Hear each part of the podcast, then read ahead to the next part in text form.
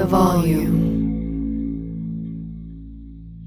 Soup with Coop is brought to you by FanDuel. It's never been easier to play fantasy on FanDuel. Whether you love basketball, golf, soccer, or any other fantasy sport, there is a contest for every fan.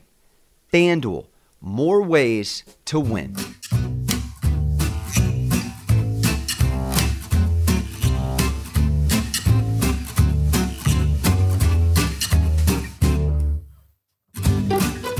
My next guest on Soup with Coop is a four-year starter at Duke, is a two-time national championship coach, is a lawyer, a broadcaster, a journalist, a tweeter, and a lover of soup. We'll find out if he's a lover of Coop. Welcome to the show, Jay Bilas. Cooper, thanks for having me. It's honor. It's an honor to eat soup with you. Are you a big? I mean, do you love soup? I mean, that's the word on the street. But do you? Are you an avid soup eater? I like soup as long as it's uh, a heavy soup. I don't like light soups or cold soups. I like hot soup, and it has to be a heavy, substantial soup. And today, what are we having? We're having a New England clam chowder today, and yours looks insubstantial, by the way. Jay, we're not off to a good start in the fact you're already accusing me of not having New England clam chowder, but you must be an expert because I was struggling this morning and I'm stuck with a mediocre bowl of chicken and wild rice. So I apologize for not delivering, you know, answering the bell. I'm a I'm a fraud. Yeah, it's a difficult to get up in the morning and find good New England clam chowder. That's why I did mine in advance. Do you ever stray and go completely off the wall and have a little Manhattan clam chowder? Have you ever done something? No. No, I'm not a big vegetable eater. So Manhattan clam chowder has too many stray vegetables in it and is too close to like minestrone or something like that. I like uh, I do tend to go to I'm not a creamy food person, but I like lobster bisque. I like I like creamy soup for some reason. I like uh, tomato basil soup when it's creamier and stuff like that. So I'm I'm de- destined to be a fat old man because of it. I was doing some research on New England clam chowder, and I'm sure this is what influenced you. But it really it was popular, got popular in the 1700s, but really got popular when it was featured in um, Herman Melville's Moby Dick, which is around the you know mid 1800s. I'm sure that was probably the big influence for you. That when I first read Melville, that's when I started getting into clam chowder. I was going to other soups. Um, uh, I was you know big into gruel early on because of Dickens, and then Melville got me to uh, to clam chowder. So that, that's very astute of you to pick that up. You had no idea this was going to be an English 201 class, did you? Yeah, I didn't go to I didn't go to any of my English classes. I went to Duke, so we didn't have we didn't have to attend class actually. Is it is it harder to stay in Duke than it is to get in Duke, or other way around? Duke's a little bit like Ole Miss, easy to get into, hard to get out of. Mm-hmm. That's the only time anyone's ever compared those two institutions. I do appreciate it.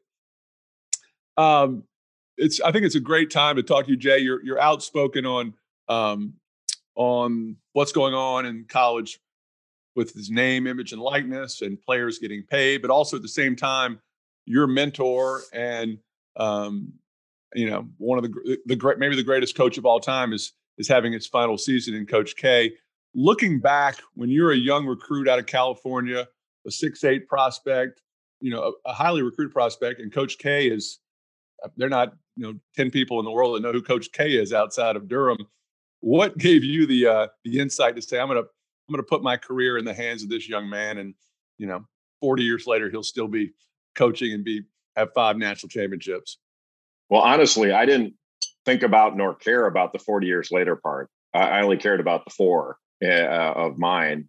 And uh, maybe that that's selfish but it's all i really thought about and I didn't have a particularly good experience with my high school coach, and I really wanted to have a, a, a positive experience in college. And I it, it, I realized at that time, at 17 years old, that that was the only time in my basketball life I was going to get to choose who I played for.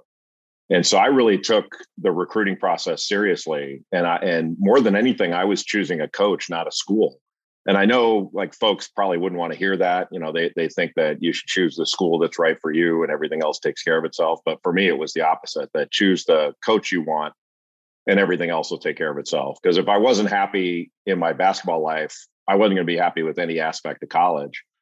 And oddly enough, Cooper, I came down to so uh, Coach K was on that list. Uh, Lute Olson was at Iowa at the time, and that was that was my second choice.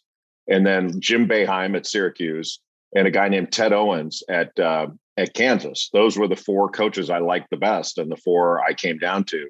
And oddly enough, like all four of them have been Final Four coaches and Hall of Fame and all that stuff. Um, but I couldn't have imagined that Coach K would be all of that.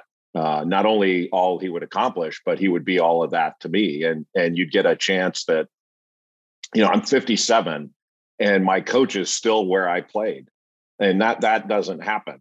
Um, that that's a crazy um, stroke of of luck and blessing and all, whatever you want to call it to and my relationship with the school is better as a result of him still being there if that makes sense. Like when we've all got a bunch of friends who who have you know they love their coach but when the coach left got fired whatever uh, their relationship with the school was diminished a little bit.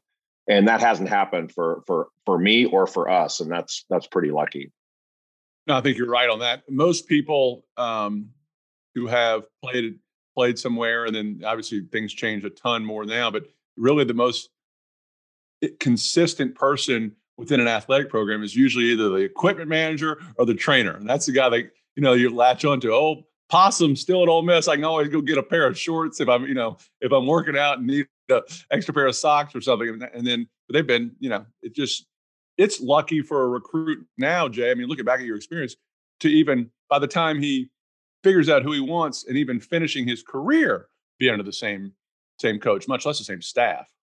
Yeah, uh, if and especially in basketball, if they stick around at all, um, I would have had to have stuck around. But um, you know, some of the really talented players they leave early; they're not thinking about that relationship as much. But you know, I, I part of me, Cooper thinks I got really lucky, and then the other part of me was I, it was a it was a decision that was easy to make because Coach K was so trustworthy. Um, I didn't have to. I wasn't looking at his resume, and I wasn't uh, maybe blinded by the shine of of what you might be blinded by now. Not that you'd make a bad decision as a result of it, but at that time, I mean, I, I kept coming back to I like him the best. I mean, I trust him the most, and uh, and it was a, a relatively easy decision in that regard. And you know, back then, I'm older than you, but back then, um, when you when you signed, you didn't sign till April, and so I I committed in December because I wanted recruiting over with. When I knew I was tired, I didn't want any more phone calls. I didn't want to talk to anybody else. I I, I did not enjoy the recruiting process from the uh, selling points. You know, it was kind of like you're being sold a used car all the time, and I didn't like being pursued that way. But um, once I signed, uh, I was I was really happy because then I knew it was completely over. Because uh, even even in April back then, March and April, when coaches would get fired, the new guy would come in and say, "Hey, you want to change your mind? You know, a new sheriff in town, all that stuff." And I, I just I did not enjoy that at all. I'd be curious how you enjoyed from the other side when you joined Coach K's staff recruiting kids. Was that challenging? Did you enjoy that part um, any more than being recruited itself? Well, recruiting was easy for me because I was a graduate assistant. So the only thing I did was, you know, you might uh, meet recruits and and squire them around on campus, but I did not have to do off-campus recruiting as a graduate assistant, and so I was pretty happy about that. Tommy Amaker, Mike Brey, they were the the chief recruiters. So um, you know, those guys did all that stuff. Uh, I was one of the guys that would maybe once in a while pick up a recruit at the hotel and and get them to to breakfast with Coach K before they went to the airport or something like that. And uh, and you know, I remember sitting one time um, at breakfast with uh, uh, I was one of the guys with Chris Webber uh, mm. when he was being recruited, and and looking at him, going, "Man, if whoever gets this guy is going to win a lot of games." Uh, he was he was a stud. Did you know when you were coaching that you were not long for coaching. I mean, you won two national championships in three years. Um, did you think I, am I think I want to get on the other side of basketball? I, I thought I would stay with coaching because what happened, I played pro ball for a few years in, in Italy. Um, that, eh, that was, you know, sort of my level. And uh, after about three years of playing over there, coach K called me and offered me a coaching job. and uh, he had a position open on his staff, and and I had applied to Duke Law School, uh, thinking that whenever I was done playing, whether it was six years, ten years, twelve years overseas, I'd go go to law school. And so he uh, he offered me this this job, and I thought, you know, this is a good opportunity to get into coaching at a good level. And so I took the took the position. I got admitted to law school at the same time, and it was his idea that I do both, that I coach and go to law school. And uh, so I did that, and I thought early on, I thought I would I would choose coaching as a profession because I didn't really want to be a lawyer. Right. I wanted the law degree. And so uh, when when my wife and I got married, uh, when we got engaged, we kind of talked about what's the right what's the right thing for our family, not necessarily what what did I want to do or what did she want to do, what did, what did we want to do. We thought coaching would not be the best for a family because we'd be moving all the time and and uh, you know I'd I'd probably get fired a lot and be looking for other jobs and all that stuff. So so we we settled on being a lawyer, and then broadcasting came after that. And really, your first uh, feel free to eat, Jay. I don't want to uh, make you, you know, starve to death with, with cold soup. But first gig right out of the gates is is actually calling games at Cameron Indoor. And if anyone's never been there, I've only been there one time. I went up several years ago and I went to a Duke UVA game, the one where Grayson Allen hit the shot at the end. May have traveled, yeah. if not, it was fantastic. Brought my boys, and it's just one of the great bucket list things that you know you talk about, but you finally do. And uh, to be to play in there, to compete, to sit on the bench, and then to call games is um, that's that's pretty magical. It was. It, has been really cool. Um, and the more uh, like having kind of grown up there as a basketball player, practice there every day, and uh, and played there, and then my broadcast career started there. Uh, so I started doing games there um, while I was practicing law, and I, I, really did it just to get out of the office. I thought it'd be fun uh, but I wasn't sure where it would lead, and it led to something nice, and that was great. But early on, I think it it it really helped my broadcast career uh, because it was right after I'd coached there, so I knew all the plays. I knew everything they were running, including like what they were running in an out of bounds play. So I'd say, "Hey, now Chris Collins is going to get this shot," and then he would get it and people thought, "Oh my God, you know this guy know? Oh, how does he know that?" And I was like, "Well, I was there last year. I know." Know.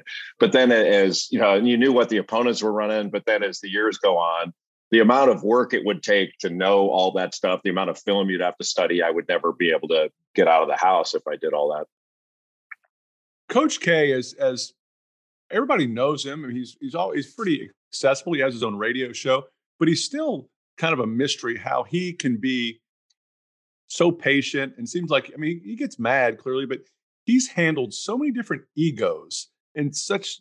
And, and I, I was curious, does he handle every single person differently, or is it just this is the way Coach K does it, and you either buy in or you don't? Because it's he's had personalities come through Durham that have um, and talents that probably needed some massaging. Yeah, that's a great question. I mean, he um, well, one, he's not as patient as he comes across. Uh, you know, he he and that's a good thing because mm-hmm. whenever there's an issue that needs to be dealt with, he doesn't let it go. If it's a small thing, he handles it right away so it doesn't become a big thing. And he doesn't really worry about how, uh, like, he'll handle people's emotions with it, but he doesn't worry about if he's going to step on somebody's toes or, you know, kind of derail the train a little bit and go in a different direction as long as it, it it's better to get the train to the ultimate destination. And your question about does he handle everything the same he's got principles that he doesn't budge on but he treats everybody uh, according to the way they should be treated. So it's like the thing about um, you know i'm i'm fair to I, i'm not going to treat you the same but i'm going to treat you fairly. So everybody gets treated fairly but it's not the same. So you know maybe maybe one guy is is better motivated by getting on him so he'll get on that guy. The other guy's better motivated by you know putting your arm around him and all that stuff. I was the i was the one that uh, was better motivated by screaming at him and calling him names uh, i would have preferred to be the guy that got the arm around uh, treatment with whisper in the ear but um, but he's great like christian he coached christian Laettner differently than others and there are some guys that um, that he would have to like build build their ego up. Like he wants big egos. Uh, like I remember him talking to the Olympic team, saying, you know, don't don't go buy into this check your ego at the door thing. Like bring your ego with you. He goes, I want big egos and and egos of good players. But just be prepared to blend your egos for the the common good, that kind of thing. Because um, there are a lot of good, there are a lot of good me's in there. It's not, you know, you want a we mentality, but but there are a lot of good me's in there. So you want you want. I've always put it we over me, but not exclusive of me. You know that, that I think that's the way he goes about it. He doesn't say it that way, but that's the way I would would characterize it.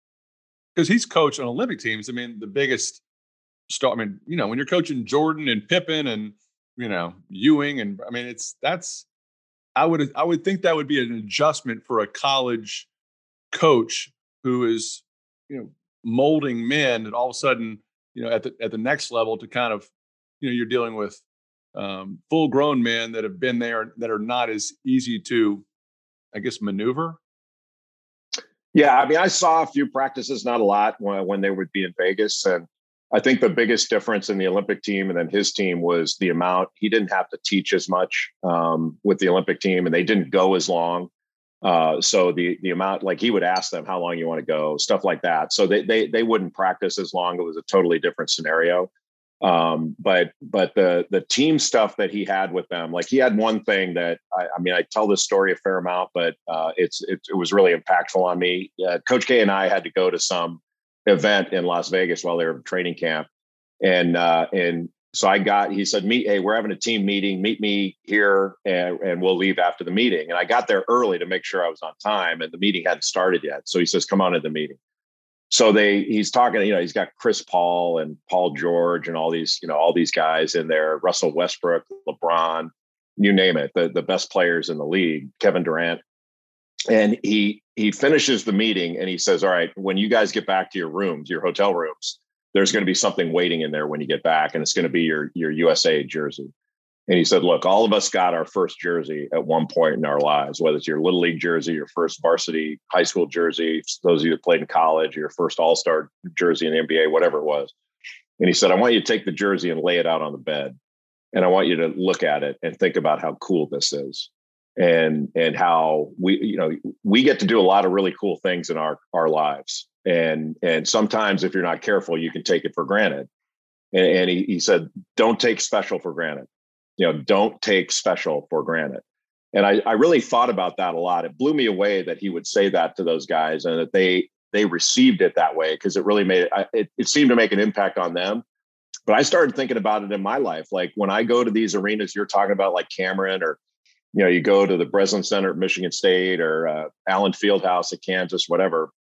You know am i am i looking at that? Like the first time i walked into those places i was in awe and and so grateful for the opportunity am i still looking at things that way? Am i taking special for granted? And he's really good at that stuff. Like he's so good at at getting you to think about what's important.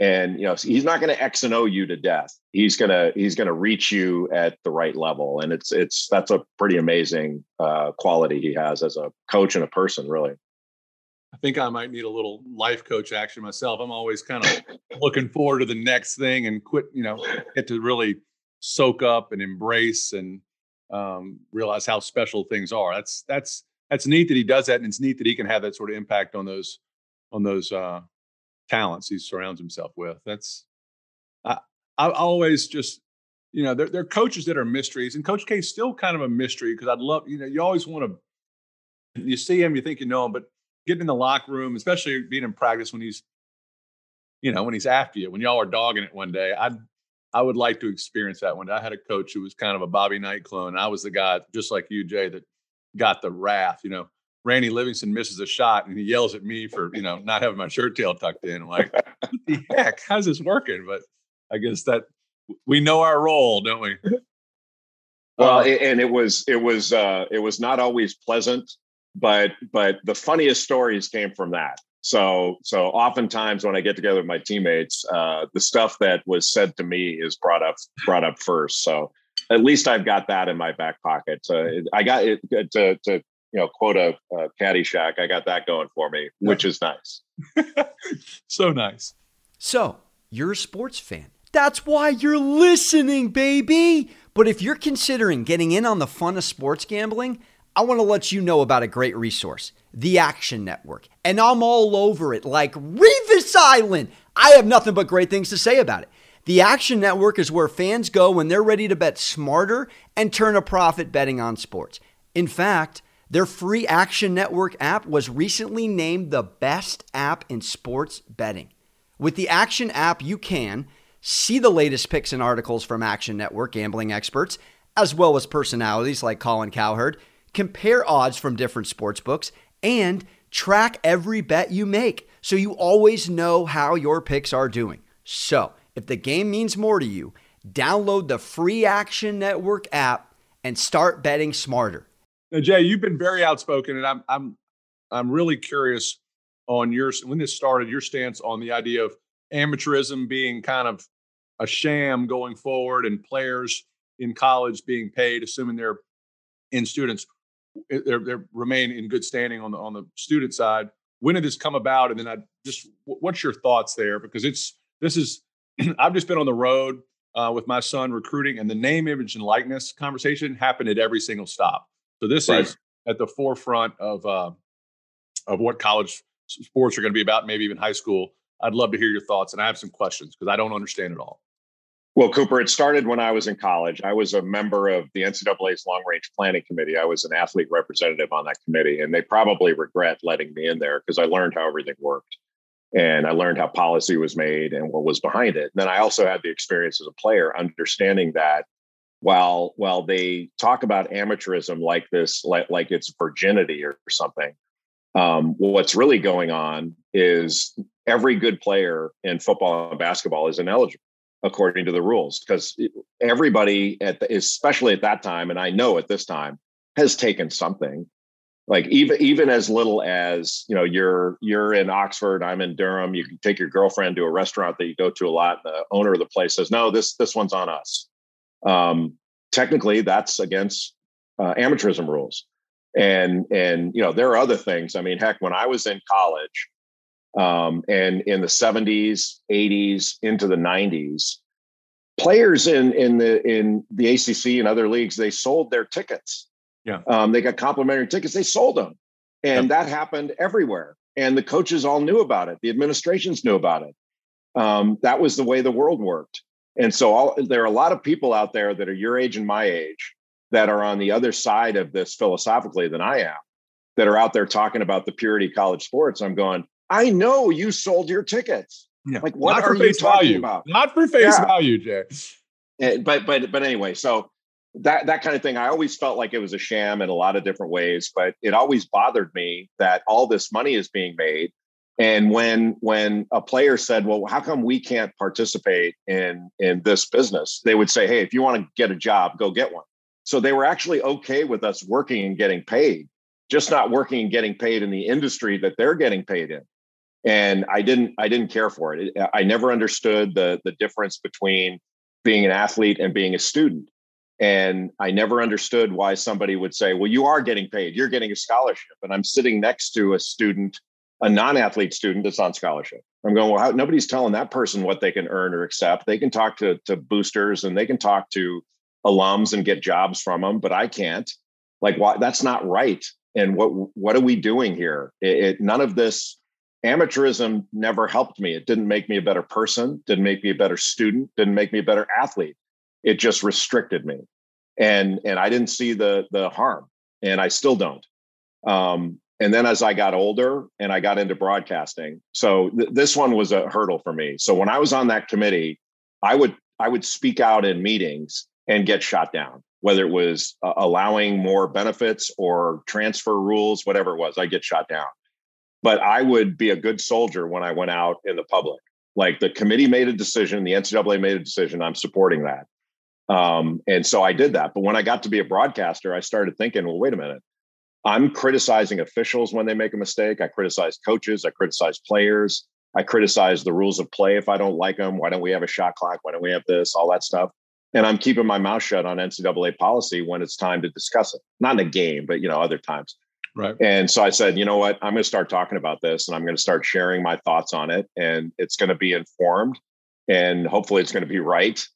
And and I I felt like the NCAA had been violating federal antitrust law forever, and uh, and I said that, and now the, the Supreme Court has said it too, and it, the Supreme Court carries a little bit more weight.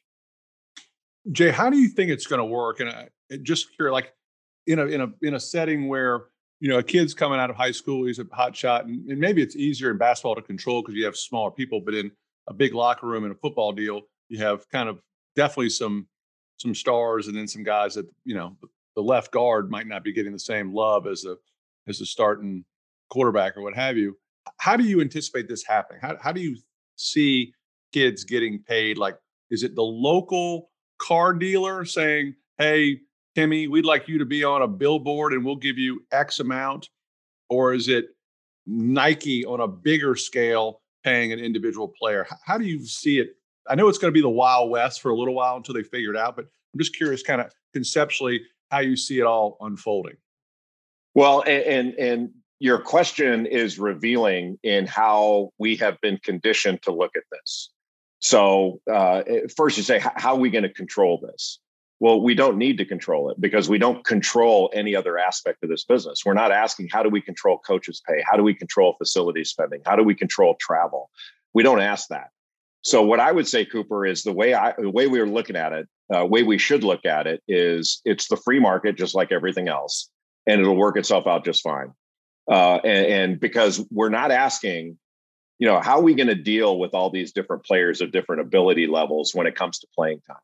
Because the quarterback is going to play more the starting quarterback is going to play more than the second and third string quarterback. And that's not really fair because the second and third string quarterback, they work just as hard. And what about their feelings? You know, we don't we don't worry about that. We don't worry about not every player and not every athlete in in uh, college sports gets a scholarship. In fact, most athletes don't. And we're not worried about the inequities there. But man, when money comes in, it has to be all the same, and there's going to be fights in the locker room. Not not that you're saying that, but but a lot of people are. Right. And I've never bought that. Like I I think sports is the ultimate meritocracy.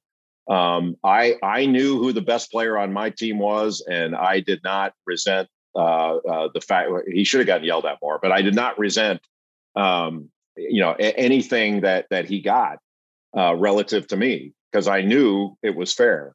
Um, and I don't anticipate any more problems than there would be problems in the coaches' locker room because the assistants don't get paid as much as the head guy. I, I don't think that's as that's as big of a deal. But I do think that once we get over this mental hurdle of it's never been this way before, there's always been this bright line. You know, I, I mean, I, I hate to do this, but you go back to the virginity example, and and you say, do you really believe that every couple that's get, getting married are virgins? And and would be would we be shocked to know that they've actually been with each other before? Um you know like come on man we, we've created this ridiculous fiction.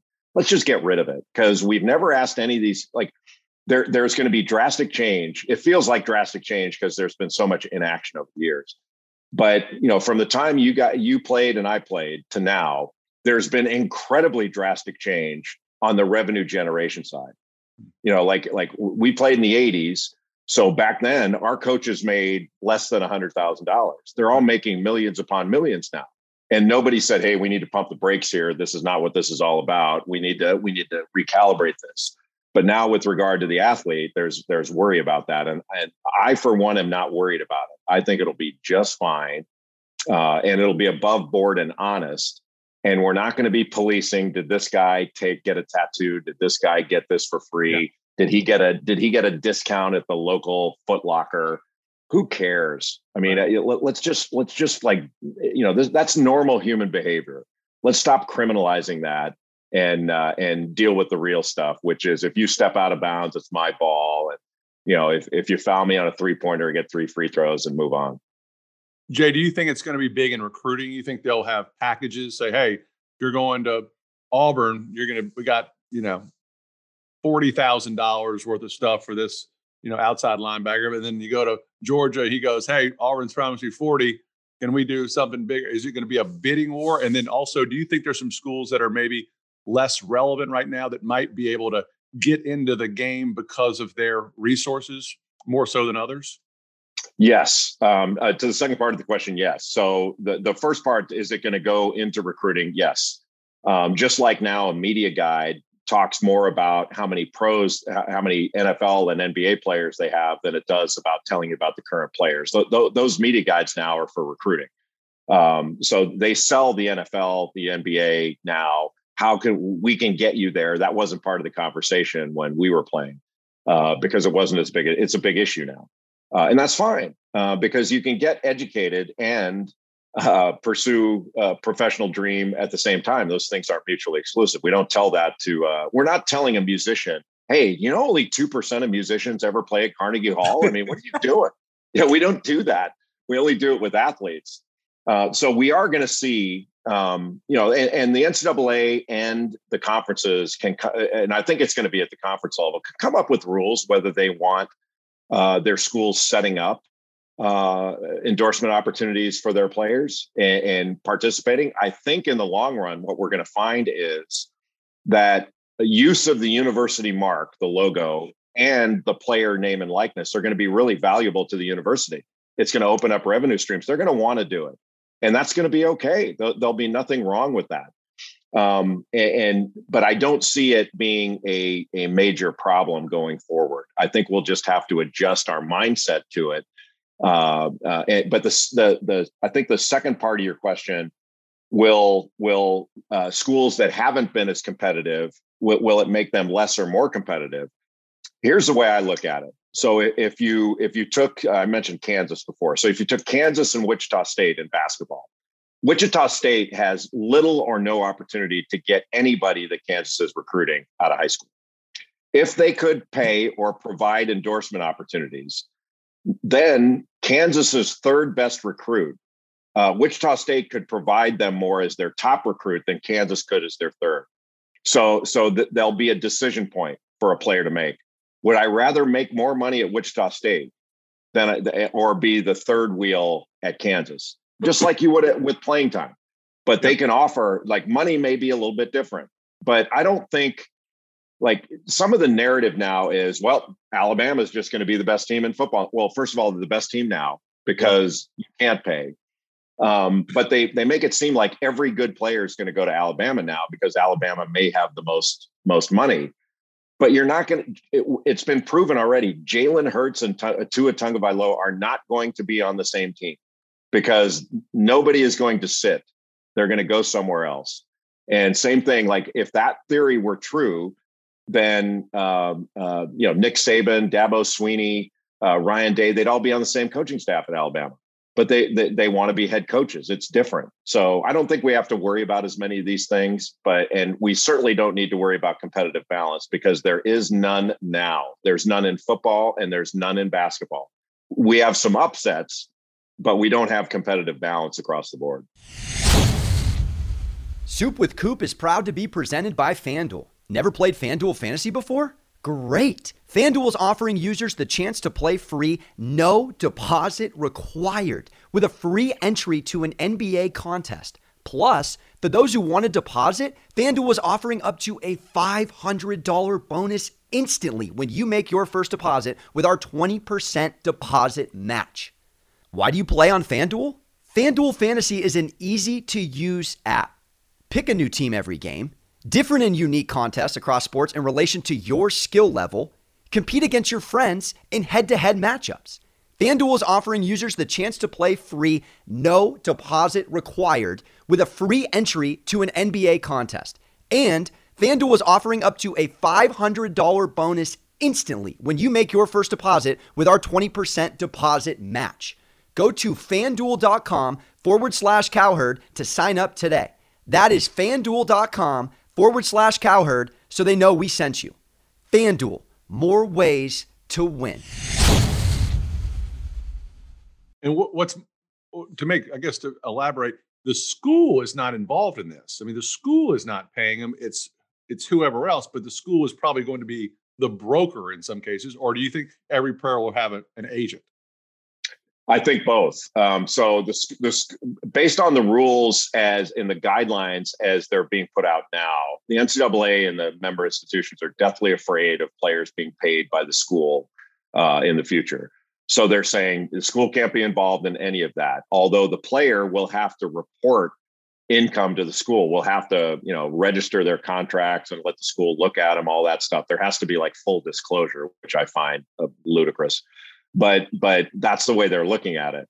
The problem with that, Cooper, is is what the Supreme Court just ruled in Alston indicates that any sort of restrictions uh, in in player compensation in the future are are, are going to be a problem with federal antitrust law. So once the, once the NCAA allows NIL, that's always been a, a bright line as to then they'd be pros. Well, if they're pros, then they're pros. You know, like like why could why would you deny them pay? Uh, so I think ultimately we're going to be paying the schools are going to be paying the players. It's neater, it's easier. Um, you know, Coach K can't go out and do any endorsement he wants because he basically sold that to the school when he signed his contract uh, to be employed. And so they can tell him, nope, you can't do that soup commercial. You can't do that uh, marijuana, you know, dispensary commercial, you know, stuff like that. It, why, why can't they do that with the players? They're afraid of it. But ultimately, in this kind of multi billion dollar business, that's where we're headed. And it also would take care of one of their biggest complaints, which is transferring. If a player, like nobody, whether it's an, endorsement opportunity or nobody hands out money for free. And so, uh, like it, it, to your example, if there's a local car dealership, they're going to require the player to sign a contract and it's going to be exclusive. We're the only car dealer you can deal with over this time period. And if you get kicked out of school, if you uh, get kicked off the team, the contract's terminated. If you're academically ineligible, the contract's terminated. Stuff like that. It, it'll be normal commerce that seems to work with everything else, you know, for every other person. You know, it just boggles the mind that a college athlete is the only person in in uh, in our uh, economic life that can't you know can't handle free market. You know, the free market. I don't buy it. You're saying if a, if a team is if Alabama wears Nike, that individual player will be prohibited from doing an Adidas deal. That you're okay with that, or you think that's wrong? Well, if if the if the player were to sign a sign a contract with the school, that might be different. So if the school is is paying the the, the player as an employee, then then I think they could they could bargain for the right to tell that player what to wear. But to me, if it's just the NIL thing, I've probably taken us down a road I didn't need to. But if it's just say it's just now with the NIL thing, right? Right now, in a lot of these states and the NCAA and, and all that, they're they're they're saying that you know you can't sign a deal that conflicts with a university deal and and part of that was political because they they want their universities protected in a way you know provide as many rights to the players but still protect the, the universities but but it it it sort of presumes that that you know sort of the money belongs to the school uh, so I, I, think it should work just like the NFL or the NBA you know so so uh, to your example like Duke has a uh, an apparel deal with Nike so uh, you know, if you're going to play for Duke, you have to wear the uniform and and the warm ups and all that other stuff, and wear them to, to as you're a university representative. But there's nothing that says you have to wear that shoe. Like, what? Why do you have to wear the Nike shoe? You can have your own shoe deal. Um, that's an apparel deal with the school. You can have a shoe deal, just like Steph Curry wears Under Armour and then wears the NBA's Nike uh, gear. Uh, that works just fine, and it'll work just fine uh, with regard to college sports, but the schools don't want it because they don't want anything that conflicts with their deals because they're worried if the players sign a deal, we that's money that would otherwise be in our pocket, and they look at it as their money. And uh, and I, I see it differently, but reasonable minds can differ on that. I'll be anxious to see if you get some of these West Coast, the Stanfords of the world, and you know that Facebook once they get involved, Facebook versus a car dealer in Tuscaloosa could be meaningfully different in the amount of commas in the contract. I'd be curious if Harvard got a pretty big endowment. They got a lot of people who say, you know what, I'm tired of being kicked around the Ivy League. I want to dominate. You could get some alums to say, you know, we can we can get into this race too. And next thing you know, guys taking a visit to Ohio State, Yale, Harvard, and you know, and Alabama. I think that's going to be intriguing because if the dollars are right, people will look all over the place. I agree. And it shows how, one, how big the business is, but it also shows how valuable the players are. Yes. If, the players didn't have tremendous value, we wouldn't be worried about this. You know, like, because some people say, hey, it's the name on the front of the jersey, not the name on the back. Well, then why are you worried about it? You could put anybody in that jersey, it'll be just fine. They, they know everybody knows that the the teams with the best players win more. That, that's all there is to it. And we can talk about coaches and X. You know, no great coach is going to X and O his way out of bad players. It's just not going to happen. They're going to get beat by the better players in the long run. So, so your example, like you know, we would never worry about that with coaches. If boosters got together and said, "Let's put a package together that Nick Saban can't say no to," um, we're like, "Hey, that's business." That that you know, and we right. use terms like like uh, people use terms like bidding war and all that stuff, which in any other context is called normal business. I mean, you know, we we we have a facilities issue now where rather than efficiently marshaling resources to to acquire talent. What we're doing is trying to get around these rules by creating these incredible environments for the players to attract them. So oregon alabama duke whatever they're building these palatial facilities. And what they're really saying is look we can't give the money to you but we can spend it on you. So look at what we're going to provide you. Like does clemson really need a slide to get down instead of walking down the stairs and they need a putting green and a yeah, like a miniature golf course for the players and barber shops and all that stuff. Bowling would alleys. it be better if, yeah bowling alleys. Wouldn't it be better if they just gave the players the money and and did this more efficiently? And then but but cooper i really believe this is true. A lot of people within the structure know and understand that administrative jobs will likely they're the ones that are going to go away they say other sports are going to go away. They're not. Their jobs are going to go away because a lot of these athletic departments are bigger than the Pentagon because they have the money. And and you know, you look at at the New England Patriots or Los Angeles Rams or the Lakers, their front offices are pretty lean. Like they make some hires that they have to, but but um, they're not bloated because because they put their money where it matters, which is on the floor and uh, and like how how could it be that Alabama's facilities are better than than any NFL facility? It's because of recruiting. It has nothing to do with performance. It's because of recruiting.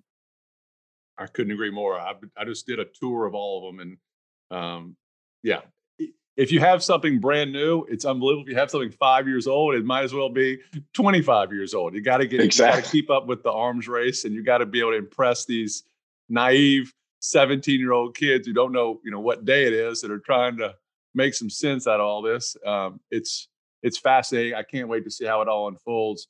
Jay, you have been a terrific guest. I can't thank you enough for being on. As always, we take a little bite of the soup at the end, probably good and cold, and we give it a ranking from one to 1,000. And uh, how did your New England clam chowder taste at the end of an interview?